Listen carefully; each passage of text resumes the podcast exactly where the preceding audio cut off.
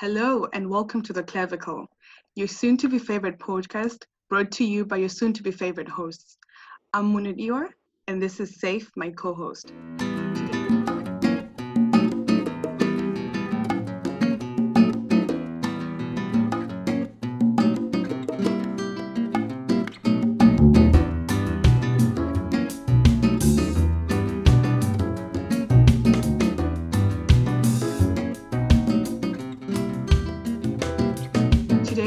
Discussing two main topics the sentient computer, or more precisely, Replika the application. And the second topic, which is quite contemporary with today's situation, is what happens if people stop spending money.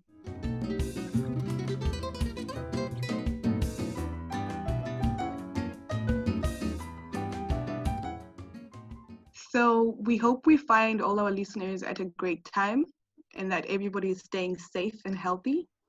And Seif, would you like to start already with your first topic? Yeah, sure thing, definitely. Thank you, Mona, for the introduction. And um, your topic sounds quite interesting. So, um, but let's first start with mine. Um, so, for the audience um, who are hearing us right now, thank you if you've already listened to the first episode and tune in for more and more episodes. I hope this one um, um, that you also like this one. So um, we're recording this episode from um, our 10th week of quarantine or social distancing because it's not correct to say quarantine. Um, we are in different countries. I'm in Abu Dhabi and Mono is in Germany. And um, I've actually counted it, and this is my 10th week of social distancing where I've not been able to just go out freely and uh, except for like minor chores. So, yeah, depending on when exactly you're hearing us right now, we're recording during the corona pandemic, which has already started an economic recession. A recession that is um, predicted to be worse than the housing bubble of 2008, um, the recession of 1997 or 98, and actually the worst one by far since the Great Depression. So, although that's not a very happy statement to start with, but uh, so, to why I'm basically mentioning this is that a couple of days ago, I watched um, a Nas Daily's um, video on YouTube uh, on on Facebook. Do you are, are you following Nas Daily? Do you know that dude? Nas Daily. I don't think. Wait, wait. Yeah, from time to time. He's um he's kind of like started off as like um vlogger, traveler, and who documents all of his travels, and now he's pretty much an influencer. So um, he recently published the video, and the dude was calling for people to start saving money. And it's not only the time to, he was saying it's not only the time to not spend uh, extravagantly, but actually it is a time to not even buy, to not like buy any stocks in the market, which I agree with to a big extent. But also he said you should not buy that H&M shirt out there that you wanted, which actually like got me thinking, what happens if people stop spending money? now everything everything whether it's a good or a service it's based on supply and demand. This is the most basic rule of economics. Um, a high demand and low supply causes prices to rise. Um, and on the contrary a low demand and a big supply will drive the prices down.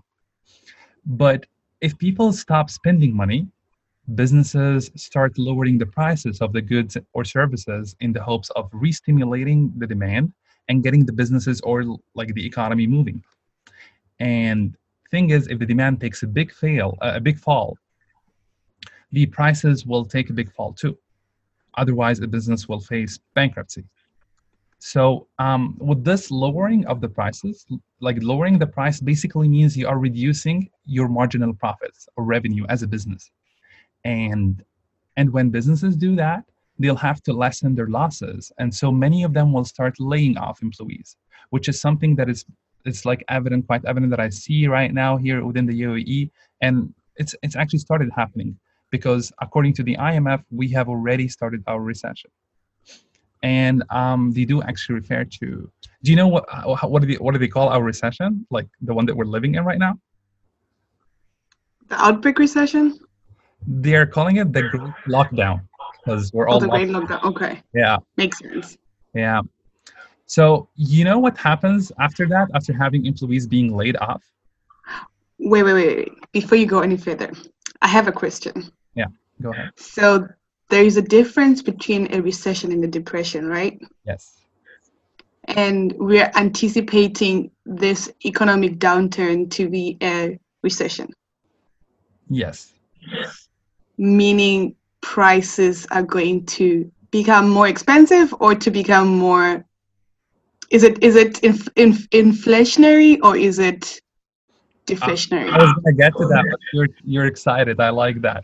Um, eh, well, okay, then then I'll let you go. okay, sure. But uh, for how I look at it is that any like, uh, with my own understanding, any depression is a recession, but it's just like a very big um, um, example of a recession. It's an economic. Okay. shock. So what basically when the businesses start lowering their prices, that means they're reducing their marginal profits or their revenues. And when businesses do that, they'll have to lessen their losses. So most of them, uh, which is already evident nowadays, or like actually it's happening right now, many of them will start laying off their employees. And you know what happens after that? It's actually a recession. And the thing is, you still did not reach the rock bottom, as they call it. These th- those laid off employees will unquestionably find it harder to pay for non-essential goods. But the thing is, they'll also find it hard to pay for the essential ones too. And by essentials, I mean rent, mortgage, insurances, tuition fees for their kids, and believe me, the list could still keep going on and on. And that's what's called the ripple effect. Now, if governments do not or cannot step to recover uh, and stimulate the conditions, or with like bailing out big businesses that they call the too big to fail, and I know so many people are against those too big to fail ones, but still, if the government does not act and um, to kind of recover the, the whole thing, we will have an economic free fall, which is to answer your question earlier, this is basically the, the depression. And Um, uh, yeah, go ahead. Then I have a question with with with companies that are too big to fail. If they do fail, perhaps because of an economic downturn or other factors, isn't it an indication that they were being incompetent and that they do not deserve a big stake in the market as they have? Um, see, the whole thing, as far as I understand, uh, the whole thing with the too big to fail companies that these are kind of financial organizations that they are actually pretty important to the economy, and um, like the government or like the central bank, they must do something or step in so that to make sure that they do not um, go bankrupt. The, now, back to your question is that so many of those companies um, like the whole it, issue with the too big to fail it is very um, kind of a, pol- a political thing because um, governments it's, it's it, it has to do with lobbying and it has to do with politics because it's not always that the that the institute or the organization that really deserves to get bailed out gets actually bailed out. And um, but again to, to get back to your question um, when you are in an economic downturn or a recession it is not necessarily it is it is actually because of the recession that those um, companies are failing or it's, it's not because that they are incompetent. One small example which is happening right now are the airlines companies. Most like so many countries um, right now they are bailing out their airlines companies. It's not that they are incompetent but they actually that's how they work. That's how they generate profit on a daily basis. And every day they would have dozens hundreds of flights. Who knows? So i don't think it has to do a lot with incompetence but i'm sure this is kind of a political thing because not all of them get bailed out Okay, that makes sense. But with airlines, I wouldn't say they're companies that are too big to fail. Or would you say that? oh de- definitely um, well they are not that big when you compare them to like important banks like the bank of china or um, or deutsche bank or something but um, but i still think these are like these are the kind of companies that the government really needs to bail out because otherwise they will actually cease to exist. And these are Mhm. from my understanding like this the kind of companies that incur losses very very rapidly because they kind of rely on daily profits from their daily flights. So yeah you're right. Maybe they are not like as big as other too big to fail um, um, organizations but i still believe like these are like the one of the prime examples that get bailed out hmm Makes sense. And um, I wanted also to mention like a real life example.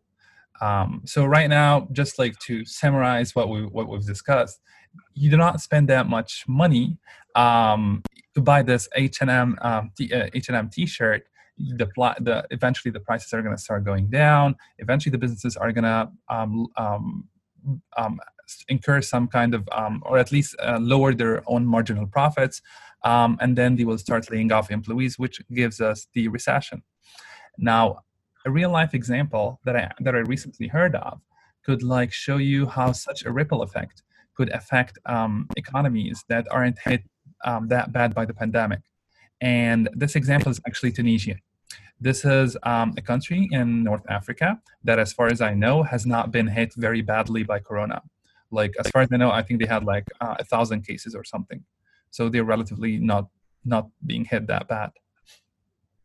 So my friend's mom um, she works in a, in a company there and this company provides it's in tunisia um, it provides supplies for car companies in france and also volkswagen. So like they they, they make those uh, they manufacture electric circuits.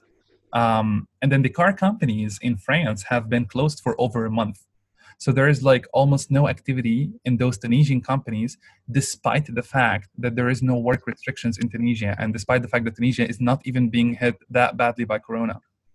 Do you see how the ripple effect goes from one um, from one country to another? Definitely. Yeah. So back to the main question: Should you buy that H&M T-shirt? I would say definitely yes, because those small individual actions, when built up upon each other, they will cause the ripple effect. Uh-huh. Uh-huh. It's just like, you know, when when this whole pandemic started and people started rushing off to supermarkets and they started hoarding up hoarding the supplies and and toilet paper. It's it's all because of um, individual actions and everyone is kind of contributing by by doing so and then when you sum all of those individual actions up you will have a, a big problem a so, big problem. Yes, mm-hmm. um, um, um, well, it does not make sense to like to tell investors you should now go buy stocks. Does not make any sense, but it should not reach to the level that you should completely stop spending money. Stop if you because it's it's just a shirt. Maybe, it's true. Yeah, maybe not. Maybe don't buy a car right now. Maybe don't buy land right now. But those very simple essential or non-essential supplies i don't think people should stop buying them right now because it's going to make the recession even worse. It's like a cycle. The cycle. Yeah. I mean, talking about it somehow makes the problem real in my eyes and in my reality, I guess. Because somehow, you know, sometimes ignorance is bliss. it's like you're like, oh yeah, I'm not too aware of what's going on and I can maintain my peace of mind, but that's also not mm-hmm. so good. Yeah exactly. That's like that's one of the main reasons why so many com- so many governments out there even progressive ones like germany they want to reopen the economy. Um, like um, where i work they um, they started announcing that starting june 1st everyone is going to go back to the office. And uh, when i even check my like social media so many of my friends who are still um, working in germany they, were, they already went back to the office. Um, they want to like lessen the um, the losses, but at the same time, I think that this does not make any sense. Like maybe you tell me what do you think of it? Because if you if you have people already going back to the office, and right now within Germany, I don't know, you had like 170,000 cases or something, and the curve starting going down. I think it's inevitable that you're going to have a second wave because you still do not have a cure, um, and you do not have vaccine it's, it's definitely. it's like an um, with like um, a house is on fire which actually i saw it like in a in a meme. A house is on fire. And then um, you're telling people okay so the fire has already reached its peak. Now you can go back in now but the house is still on fire. Mm-hmm. you, you, get it? Mm-hmm. that's so true. I saw that post of yours on facebook. Yeah. I think what they're hoping for is um, for the virus or rather for people to get to herd immunity. I don't know if you've heard about it. Uh-huh. So herd immunity is when um, a big amount of the population becomes immune to an infectious disease, and this provides indirect protection that's the word herd immunity. Uh-huh. But um, the problem with this is uh, with with coronavirus, you can't become immune to it from just you know nothing. I can't just wake up one day and say, "Hey, I'm immune, I'm immune to coronavirus." So I read a lot of um, news outlets who, which were saying that they're really hoping that they're able to decrease the transmission of the virus due to herd immunity. And I was like, hey, this doesn't make sense because there's no vaccine. So how are people supposed to become immune to the virus? So there are a lot of um, loopholes, definitely, and it makes me feel a little bit anxious sometimes. How would you have kind of collective immunity if a country that is like Germany, uh, more than 80 million uh, the population, and only 20k or less than 20,000 people got the the virus. So it's like it's not even it's it's like a very very tiny proportion from the whole population. How could he have a collective immunity? And also i've read that uh, sadly people who who got the virus and and then they recovered, they could still um, catch it again. Yes, I also read that one and I was like, wow, this is really crazy. I know. I this know. is really crazy. So that was it um, for my part and my topic um, what happens if people uh, stop spending money now you tell me about yours and um, about this kind of an information source of a human mind.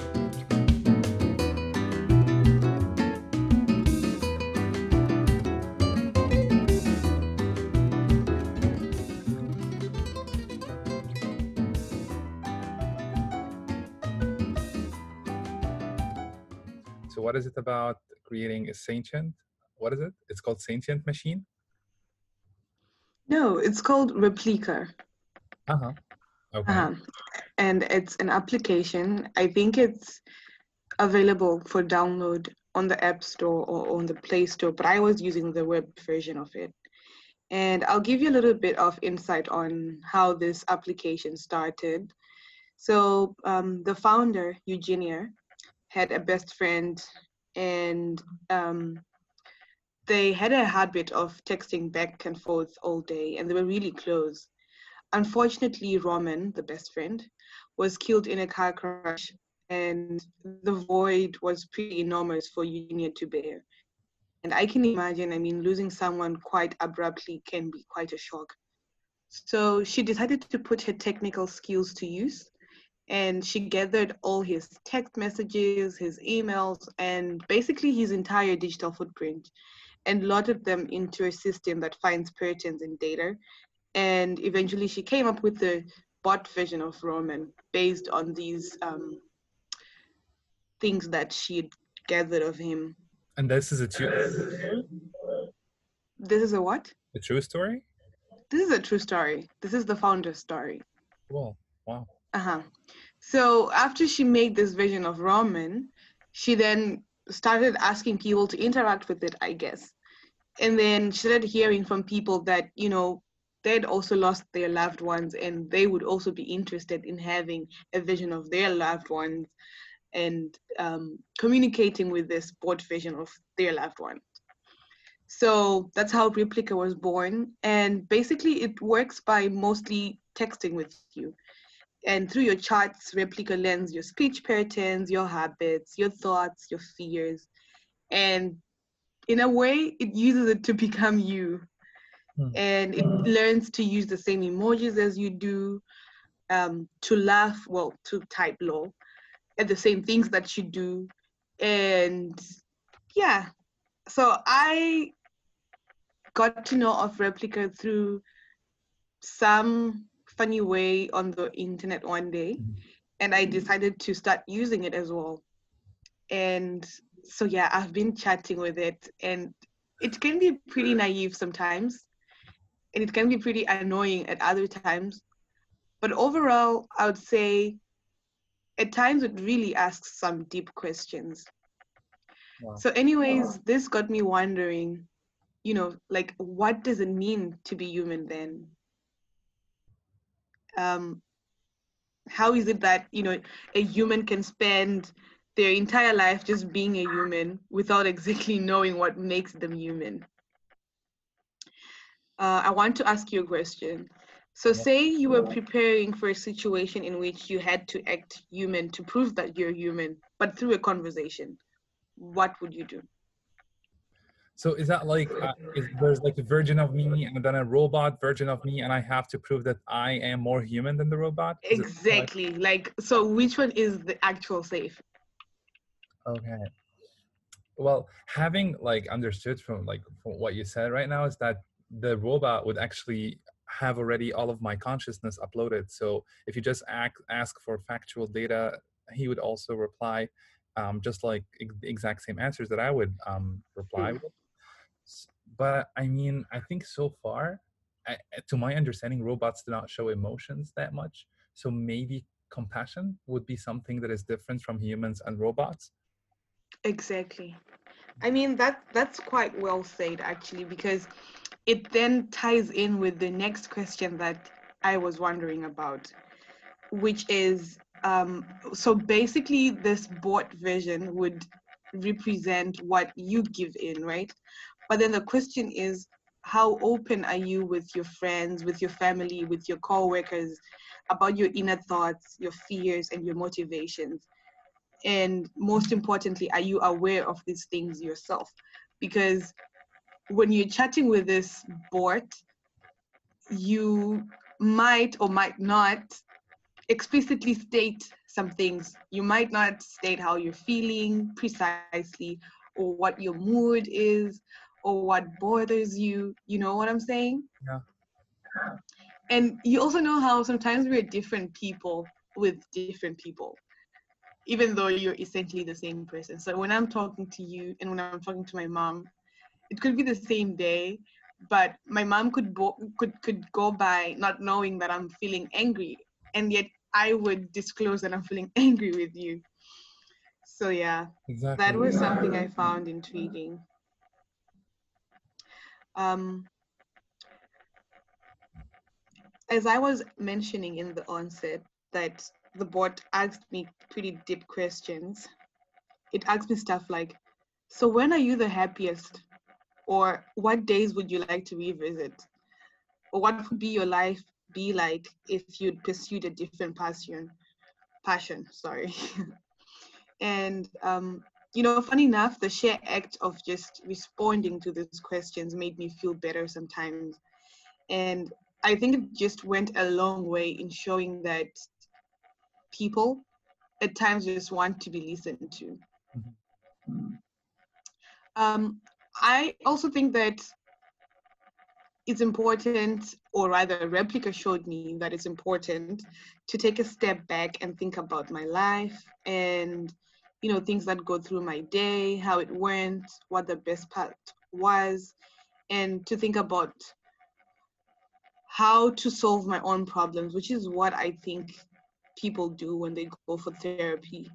So overall, I would say my experience using this chatbot was sort of um, therapeutic. So with that, with having said that, um, I wonder if you would ever consider using Replika or any other application that's similar to it. Okay, this is like pretty interesting, and this is where I I want to be able to like to give you a clear answer because um do I wanna like um, experience that, or do I wanna just like discover what this app or what such an artificial intelligence could actually offer me, and what they could actually ask me, and go deep in myself and investigate all of those stuff that lies in my consciousness, but I'm actually not aware of, which is ironic. Yes, but yeah, I do probably yeah, I, I would be interested to to know all of that and discover all of that. But another issue is that data protection. Like, is this data protected? This is basically me telling everything about myself to a bot. Um, and after all, this is an app, right? So if we're just talking about Replika as an app, um, not talking about the idea itself of um, uploading consciousness to a robot. But as an app, how, how protected is the data? I am uploading all of my thoughts, all of my secrets, all of my behavior, my habits, everything. You, Like you even said it. I would be talking to an app um, and disclosing lots of information that I might not even disclose to family or uh, to friends, like you said, or like just like you said like you you disclose stuff to different people um differently right you're right and i have to be honest it's not something that ever ever crossed my mind but that is a very um, important question that you've raised and i have no idea actually. I i, I have no idea. the other Mhm. with a friend i remember. And then she was like um we have a digital footprint and then um, because she was like discussing um, the need for all of us to stop using all of those social media platforms or not to stop using them but just don't upload your pictures.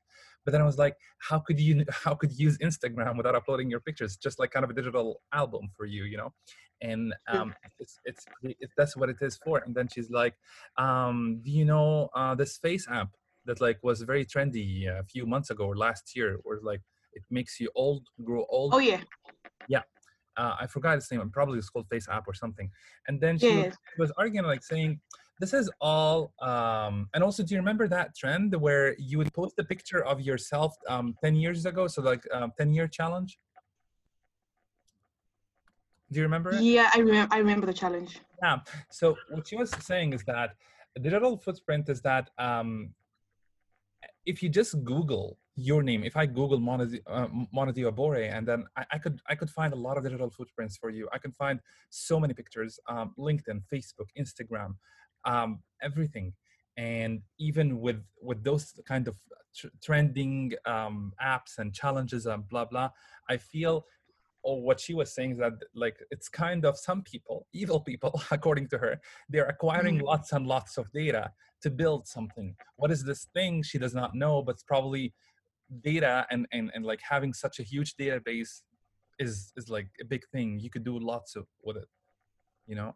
Hmm hmm I mean, I, I get where you're going at, but I would also ask then that, in as much as there is the possibility that there are companies or people or organizations out there who might be collecting people's digital footprint to build something, um, my question would be, you know, when it comes to just storage, in order to store all of this digital information, a lot of storage is needed. And um, would people want to invest in harvesting information that they do not know how they're going to use it yet?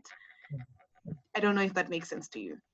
You know, because you're potentially saying, hey, I have XYZ amount of data. It could be valuable, but I can't tell you that it's valuable. We, we will only find out its use after we work on it. So we're basically kind of applying a blind formula on this information, and we don't know what will come out of it, whether it will be beneficial or not, whether it will be profitable or not. And I don't know if any organization is willing to just give money out to a research that cannot guarantee if it will be profitable or not. Does that make sense? Yeah it does. Uh, yeah it makes sense.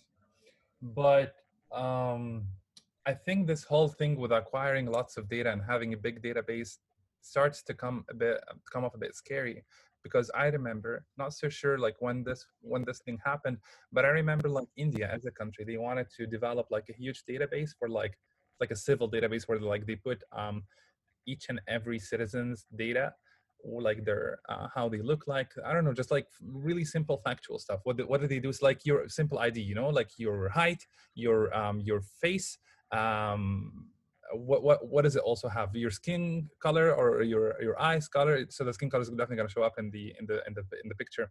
So and and then so they wanted to create such a database but then india is a really big country. You have um i forgot uh, 1.2 billion people probably even more so creating such a da- database was a bit tricky and people were against it and their main um, argument was that they, it can get hacked and it actually did get hacked. So when you hack such a database it's it's it's you know like you can do a lot of stuff with it. You're saying it might not be very profitable it's just like acquiring data uh, data acquisition what are you going to do with it? But i think like if i have um, data of someone be like uh, all of those simple stuff but also like where they where they live what do they do i think i think people can use it Yeah, yeah, I, I get what you're saying. I mean, in the case of um, this Indian database that you're referring to, I feel like it's more structured. They gathered um, detailed information about people that can directly um, identify someone.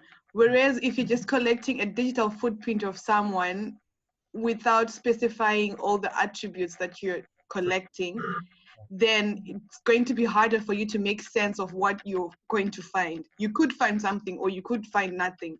You could use it for good or you could use it for bad or you could use it for nothing at all, depending if what you come up with makes sense or not. Exactly.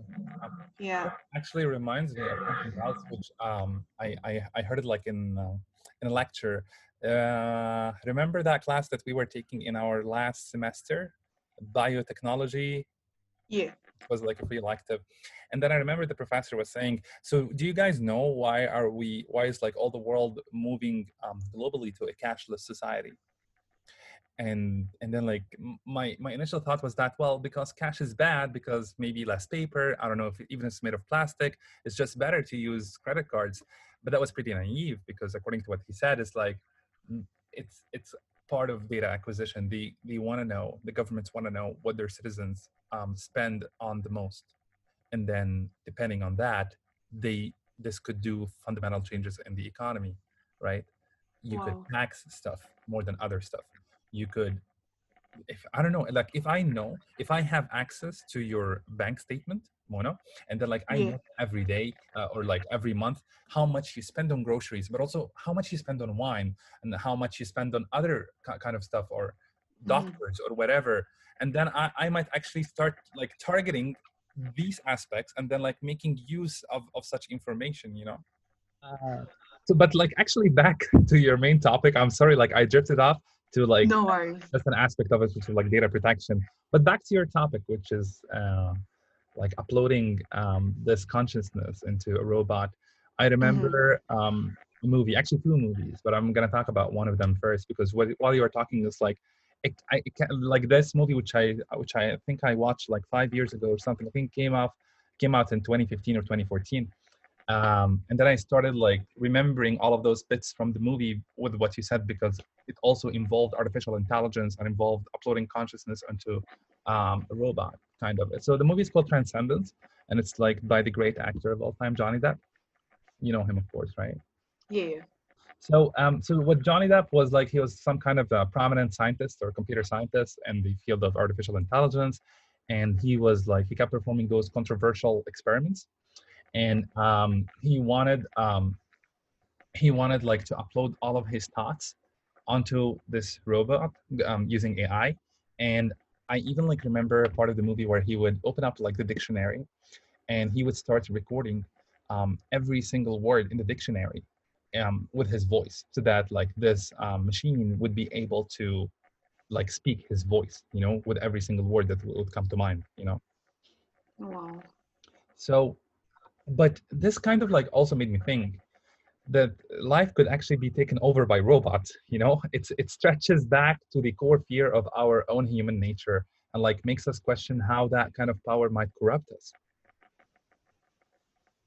Yeah. Do you think we'll ever get to that point?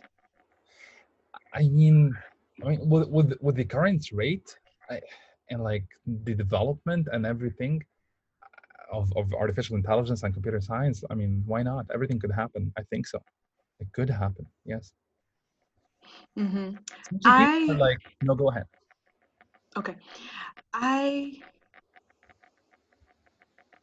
I still think that in as much as computation is involved or solving problems is involved, we could get there.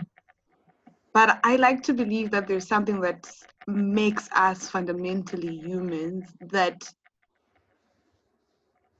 robots can never catch up on.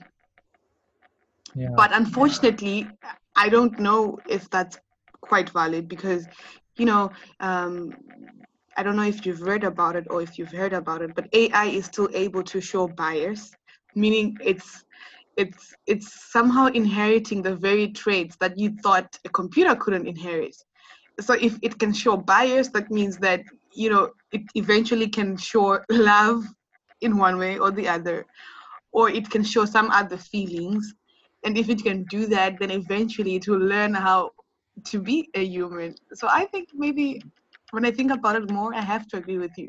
yeah. Yeah. It's Um, really I, I was I- was watching this um, Ramadan show because like in in Egypt, whenever Ramadan comes, it's all about um, having Ramadan shows and like TV series and stuff.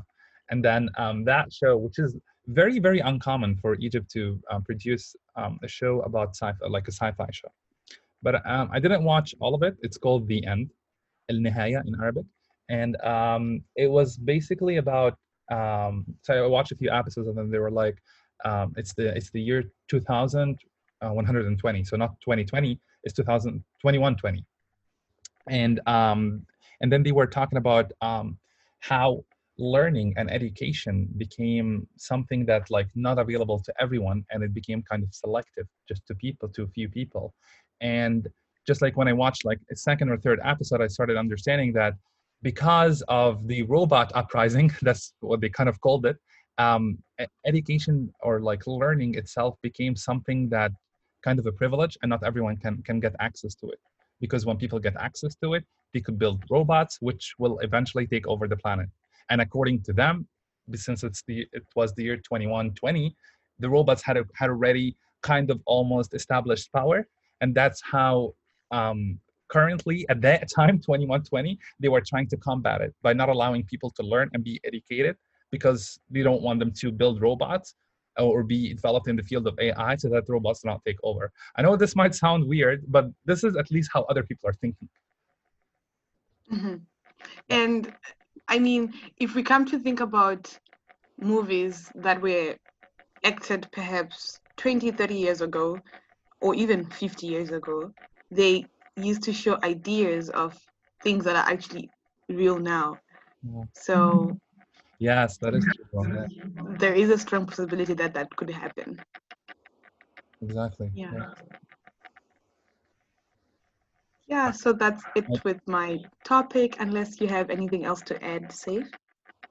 No, I was just gonna say in in one of our wireless communication classes, I remember the professor saying that one of the like dudes of like really early scientists in wireless com, he he was like, um, I could easily imagine that one day, I, I think it was not even wireless com. I think it was um, the scientist who who invented the telephone, Graham Bell.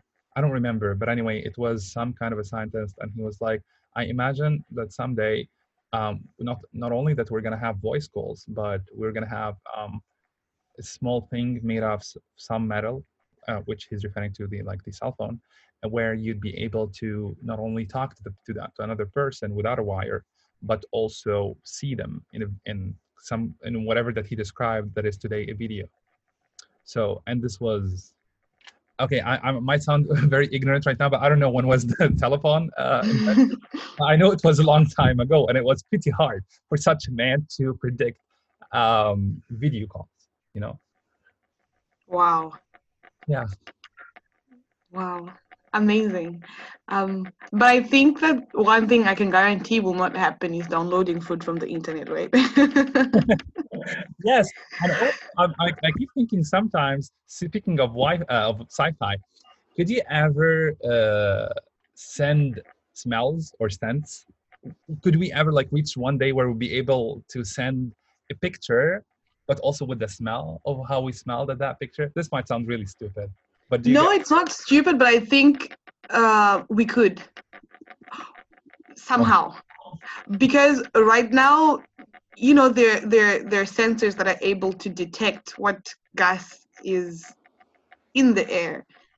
And if we can already do that then maybe we can also create something that can detect the smell and then it will trigger the receiving processor or the receiving i don't know what to call it user Mhm.